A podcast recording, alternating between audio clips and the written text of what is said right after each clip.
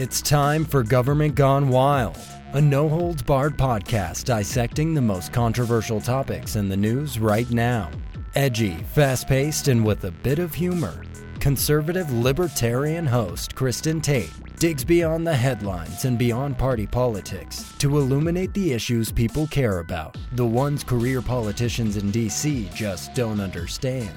Each week, Kristen hosts real people from diverse backgrounds and perspectives to engage in feisty debates and discussions. And now, your host, Kristen Tate.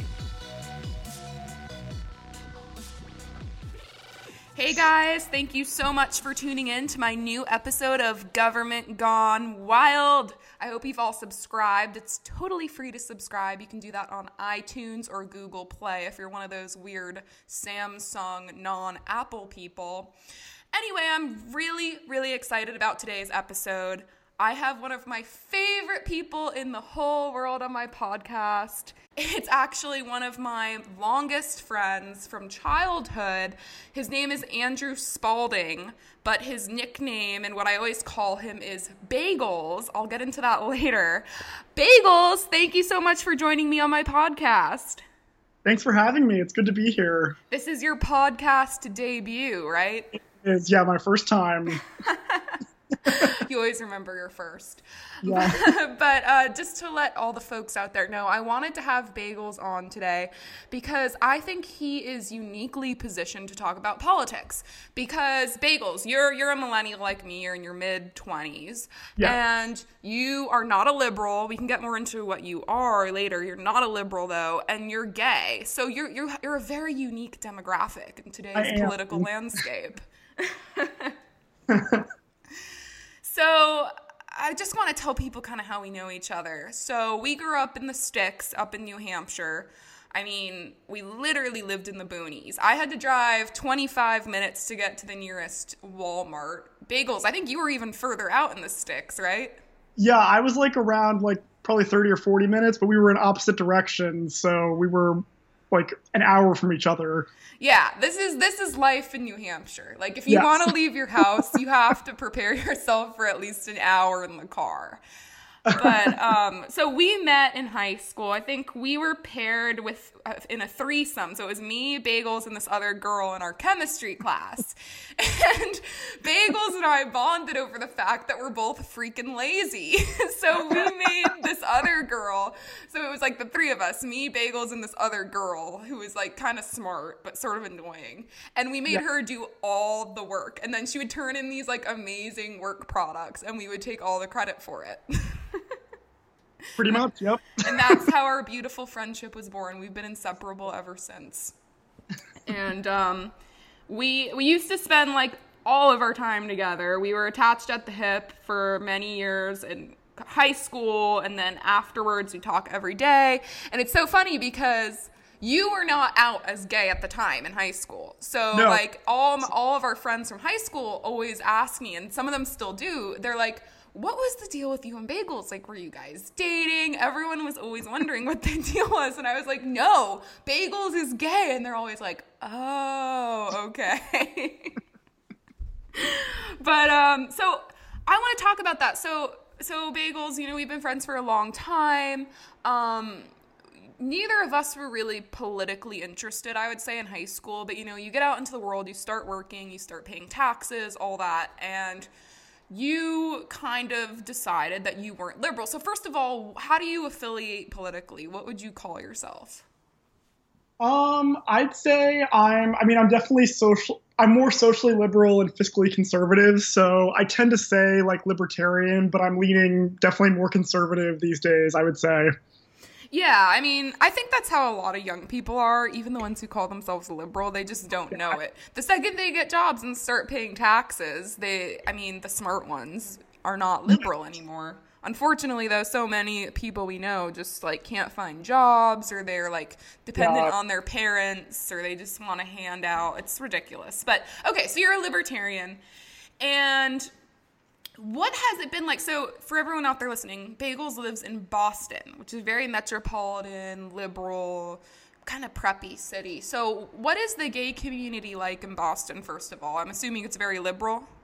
It's extremely liberal. Uh, I don't I can't really say that I know another like openly conservative gay person in Boston. In the whole damn city, you don't know In one the- other gay person who's not No, liberal. No, that's openly, yeah, that's openly not liberal because I think most people tend to keep it more quiet if they are conservative. Because I would say a lot of gay people in general in this country tend to be more closed minded towards other political beliefs outside of being liberal or Democrat. Wow, I feel like we're ruining your social life right now. Like as soon as this podcast comes out, you're not gonna have any more friends. I'm scared. So sorry for that. Well, you'll have me bagels. It's okay. but okay, so that is fascinating. Not one other gay person in Boston who's openly conservative. And are you open about your political views in your social circles, or do you also kind of keep quiet?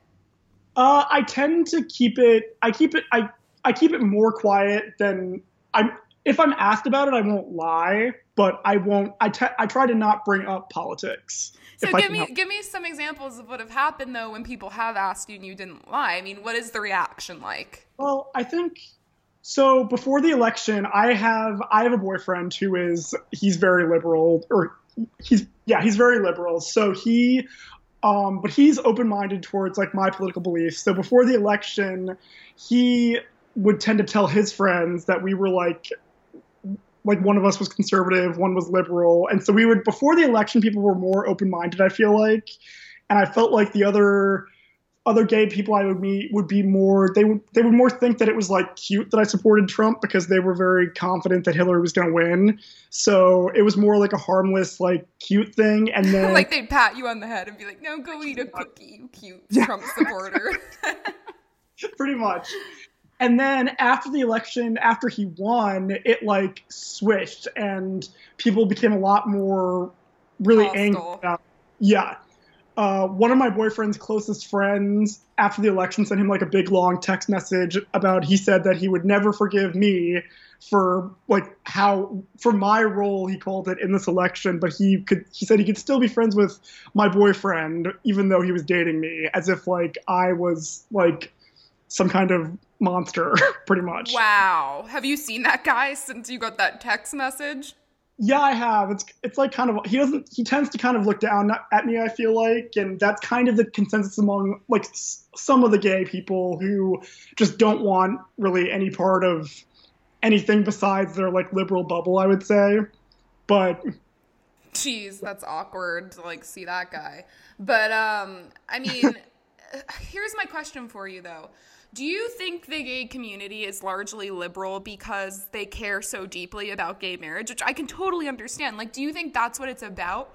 Or do you think they are genuinely hardcore, all around left leaning folks who, who want higher taxes, who want redistribution, who want, you know, all the things that the Democrats want? Or do you think it's just because they're so worried about gay marriage being taken away that they're passionately liberal? What is the driver behind, you know, this this overwhelming ideology in that community? I think it goes back to gay marriage, and I don't think I don't think people are actually worried about gay marriage being taken away, even though some will like say it. But I don't think they actually are that worried about it. I think, I mean, I think with especially young gays, I feel like everyone is there's a lot of pressure to be liberal in this community, and I think everyone like the younger gays are kind of brainwashed to just not think about politics and just be just be liberal. So I feel like honestly, it's like that's why it's not very hard to stay in the closet as, as a conservative because you're not really asked. Everyone just kind of assumes that we all agree that like Trump is awful, we're under attack, and like that kind of thing. Everyone just kind of assumes it, and so the younger ones don't even really question politics. They just kind of like go into it thinking like, oh, I'm gay, so I'm liberal, pretty much Mm-hmm. That makes complete sense. When I ask for specifics, that's when things get like no one really has like specific answers as to like why Trump is against gays or that kind of thing. If you ask for specifics, everyone gets kind of quiet and doesn't really know what to say. Well, Trump isn't against gays. That's what's so interesting about this. I mean, I think Mike Pence is probably, I don't think he's against gays. I think he's for traditional marriage, but I think that's totally dying out. And Trump himself, I have not seen any indication that he, he is even thinking about this issue.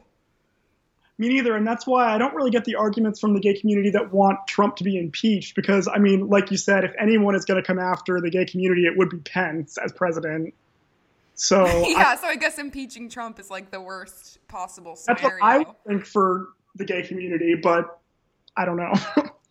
So, okay, I think of, I know this is a stereotypical thing to say, but I tend to think of gay people as being like very successful, kind of like chic people who kind of have their shit together more than the rest of us. You know, they're like, yeah, they're doing well for themselves generally. And so, these people are, you know, they, a lot of them have great jobs, they make a lot of money, they're paying taxes. Do yeah. they ever talk? Have you ever engaged in a conversation with a gay person who who's a successful businessman uh, or a woman, you know, who is you know passionately liberal about the fiscal issues, or does it always just come back to the same loop with the social stuff? It's always pretty much like it's always pretty much social. I met I I did meet when I was I was in Cape Cod for a lot of the summer and I met a lesbian couple who's very wealthy.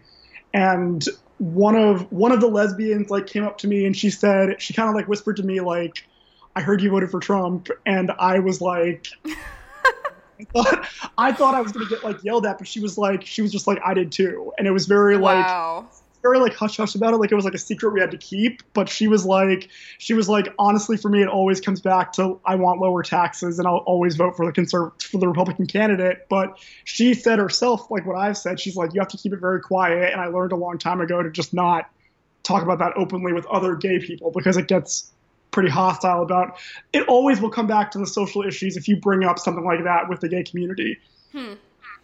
in my I, experience I really hope that, you know, as young people come into politics, that these ideas about traditional marriage kind of like remove themselves from the political arena because it's so stupid. I mean, if a gay couple gets married, it doesn't affect me as a straight person at all. I mean, we shouldn't be having these conversations, and the gay community is a large one and they're politically engaged. So, my view is that conservatives need to get off this issue because the Bible Belt people, the people who do care about this stuff, they'll vote conservative anyway. The conservatives really need to stop with this issue, I think, because it's legislating morality. And the bottom line is, it doesn't affect us if two consenting adults of any gender get married and I think a lot of conservatives have, have seen that that it doesn't affect anybody else. So I just I personally feel like it's not going to get taken away. Oh, I I doubt it will get taken away. I think that the left uses the fear of it getting taken away as a scare tactic, and then I think there are certain extremists on the right who talk about taking it away to play to the Bible Belt kind of like yeah. real, you know, religious type conservative voters. Yeah, I agree. It'll be interesting though to see what happens as like the younger libertarians come into power. Um, so I want to kind of get into, you know, your experience during the election. It's really interesting what you said because I've always thought it was the opposite that people were more hostile during the election and then after the election they kind of tuned out. But I find it really fascinating that you found less hostility leading up to the election. So, I, what yeah. was the view towards Trump during the election? And also, what was the view towards the outspoken gay conservatives like Milo Yiannopoulos? Um, I would say, well, the view towards Trump, I felt like it was kind of people saw him as more of like a joke. They were disturbed by what he was doing, but in my circles, like they all were so sure that he was going to lose. It was kind of like everyone was just like counting down until November 8th when this would finally be over and he would just be out. So I felt like people weren't like when it would come up, like people wouldn't really be mad at me. They would just think it was like more funny that I was supporting him and that like it was funny that it was just going to be over. And it was once it was once he did get elected, that's when people got like more angry and like I mean, it's Boston's like a big bubble pretty much where everyone's pretty much it seems like openly at least liberals, so they didn't really have someone to like blame. So I think that's people would get like more angry. Like I would be one of the only ones that like they knew who was voting for Trump, and so they would kind of get mad over that. Hmm. Yeah, I mean it's it's interesting because I guess you're right. I noticed the same thing among like non-gay, just nor- like straight people too. It's like you're right. They did see Trump as a joke, and and they're so hostile now. But you represent a really interesting portion of the voting block of millennials. So, what would you say as campaign advice to either liberals or conservatives running for office right now if they wanted to reach young gay voters? What do they need to do to reach out to that demographic? Hmm. I mean, unfortunately, I think with the young gay demographic, it, it, has to be like focusing only on social issues. I feel like anything else will kind of go like in one ear and out the other. I think. You don't think there's any way to show them like, hey guys, you know, we we are socially open. We want the government out of that, but here are the issues that really actually affect your bottom line and what you take home every month. I mean, you don't think there's a case to be made for that? Possibly, but I think I mean in my experience, I think with with younger people, it always comes back to social. I guess you're right. I mean, that's true of all young people. Like everyone I talk to, they just want to scream about like abortion and a woman's right to choose yeah. and the Confederate statues and all this BS. And I'm like, you guys, this is a freaking distraction.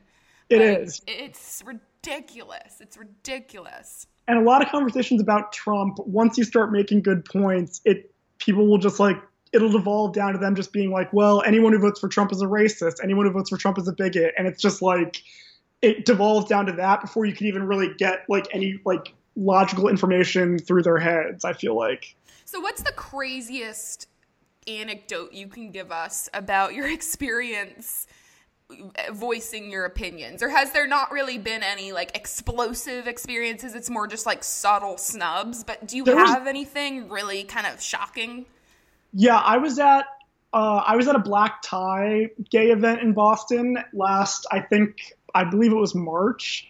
And I was there with two of my younger friends who are my age, who I'd never talked politics with, both gay guys. And we never talked politics. It had never come up. Like, and so we were just there to have fun and like network and stuff. And one of an, an older guy I knew who I had talked politics with, and he's a friend also, uh, showed up at the event and he got he ended up getting I guess very intoxicated. And so I'm with two of my friends and he just kind of stumbles over to us and starts ranting about against Trump voters and how like evil they are and how um, like I said they're racist they're racist they're bigoted. And I'm I could tell I could tell that he was like trying to start a fight with me but I just didn't really want to go there. But my two friends like who were my age were very confused because they had no idea why he was just about Trump. And so, like, he starts yelling about how Trump never should have won, Trump never should have won, and nobody should let this happen. And one of my friends was like, "Who are you arguing with? No one, no one here disagrees with you. Like, what? Who are who? No one here voted for him." And he just points right in my face and yells, "He did." Oh, God. So, what did your friends do at that point? They both just looked at me like shocked. Like it was like it was very uncomfortable. You would think that I had like like choked a puppy. Everyone was just like everyone was like just like looking at me in shock and I didn't know what to say. I was like I was just like in, I was in shock myself. I was speechless and it was embarrassing. And so yeah, that's probably my worst like Jeez. Yeah. So okay, that is horrifying. But what? So from everything you've learned, I mean, you're pretty brave actually taking the stand and being honest about your opinions. What advice do you have for other people who are in groups who are supposed to fit nicely into this democratic box, like you know minorities or w- even women or gay people? What do you, what advice do you have for them if they're not liberal? Do you do you encourage them to speak out, or do you think it's better to just kind of keep quiet and keep your social life intact?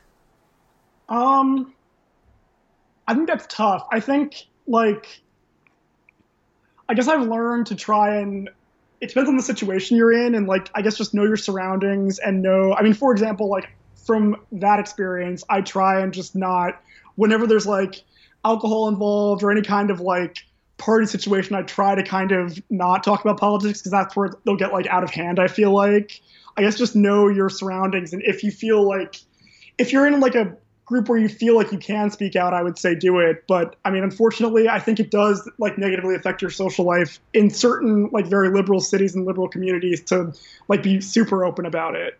Yeah, I mean the sad thing is this is everything you're saying and the advice you're giving is not even completely unique to the gay community. I mean, this is going on everywhere.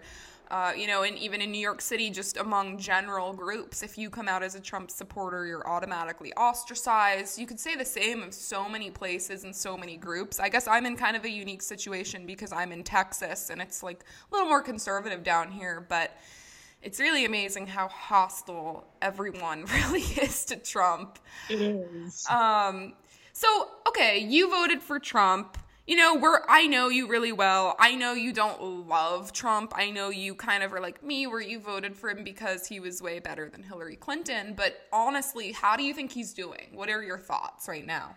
Um I mean, honestly, I still am like a bit on the fence about him. I think I think it's unfortunate that like I don't feel like he's been given that fair chance to really like do a lot of the things he set out to do. So I'm still kind of waiting to see what will happen with him, I guess. I think I think he's done the best he can for the first year.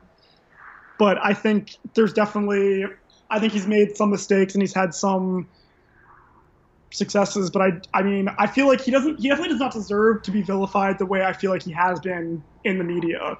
Yeah, and also within politics, I mean, Congress, even the Republicans hate him. He's up against so much opposition; it's insane. Yeah, all the roadblocks that have been put up. I feel like he hasn't done like a ton in this first year, but I feel like nobody in his position like could have. Really. So, okay, what advice do you have for Trump then to reach out to young voters? And, and what, what, if you were advising Trump, what would you tell him as we go into 2018, the midterm elections, and then eventually 2020 when he's up for reelection? Hmm. I would say, I mean,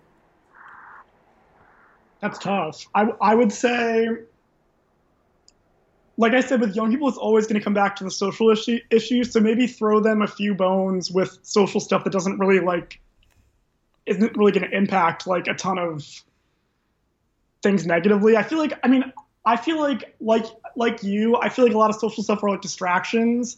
So if you like if you would just like back down a little bit on certain things like the transgender issue, I think that would be like a big like Ugh, that bothers me so much. That shouldn't even be an issue. I hate that whole conversation. That, kind of thing takes away a lot of young voters because they hear that and it sounds bad to them and they don't want to vote for him because of that. I feel like if you back down on a lot of that stuff and just like let things happen, then that would be his best chance. But it's yeah, gonna be I'm with you there. I'm with you there.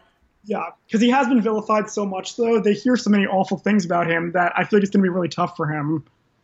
I think it'll be tough for him, but I also strongly believe that there are a lot of people who agree with you and I, you and me, sorry, not I, you and me, who are who are quiet, who are, you know, part of this quote unquote silent majority. I know it sounds stupid, but I believe it's there. I believe it's there within young people. I believe it's there within these cities. I even believe it's there in the gay community.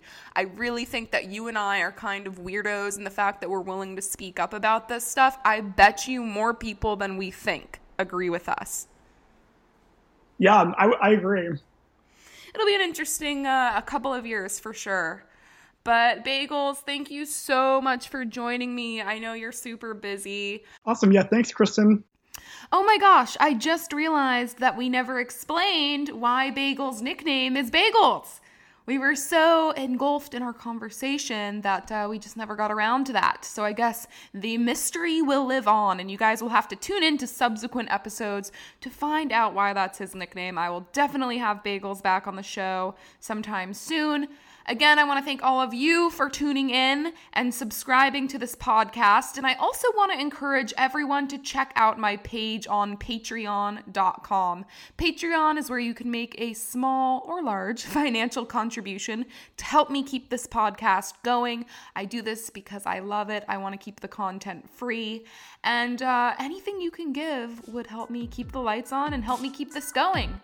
All right. Thank you so much. And uh, until next time, adios.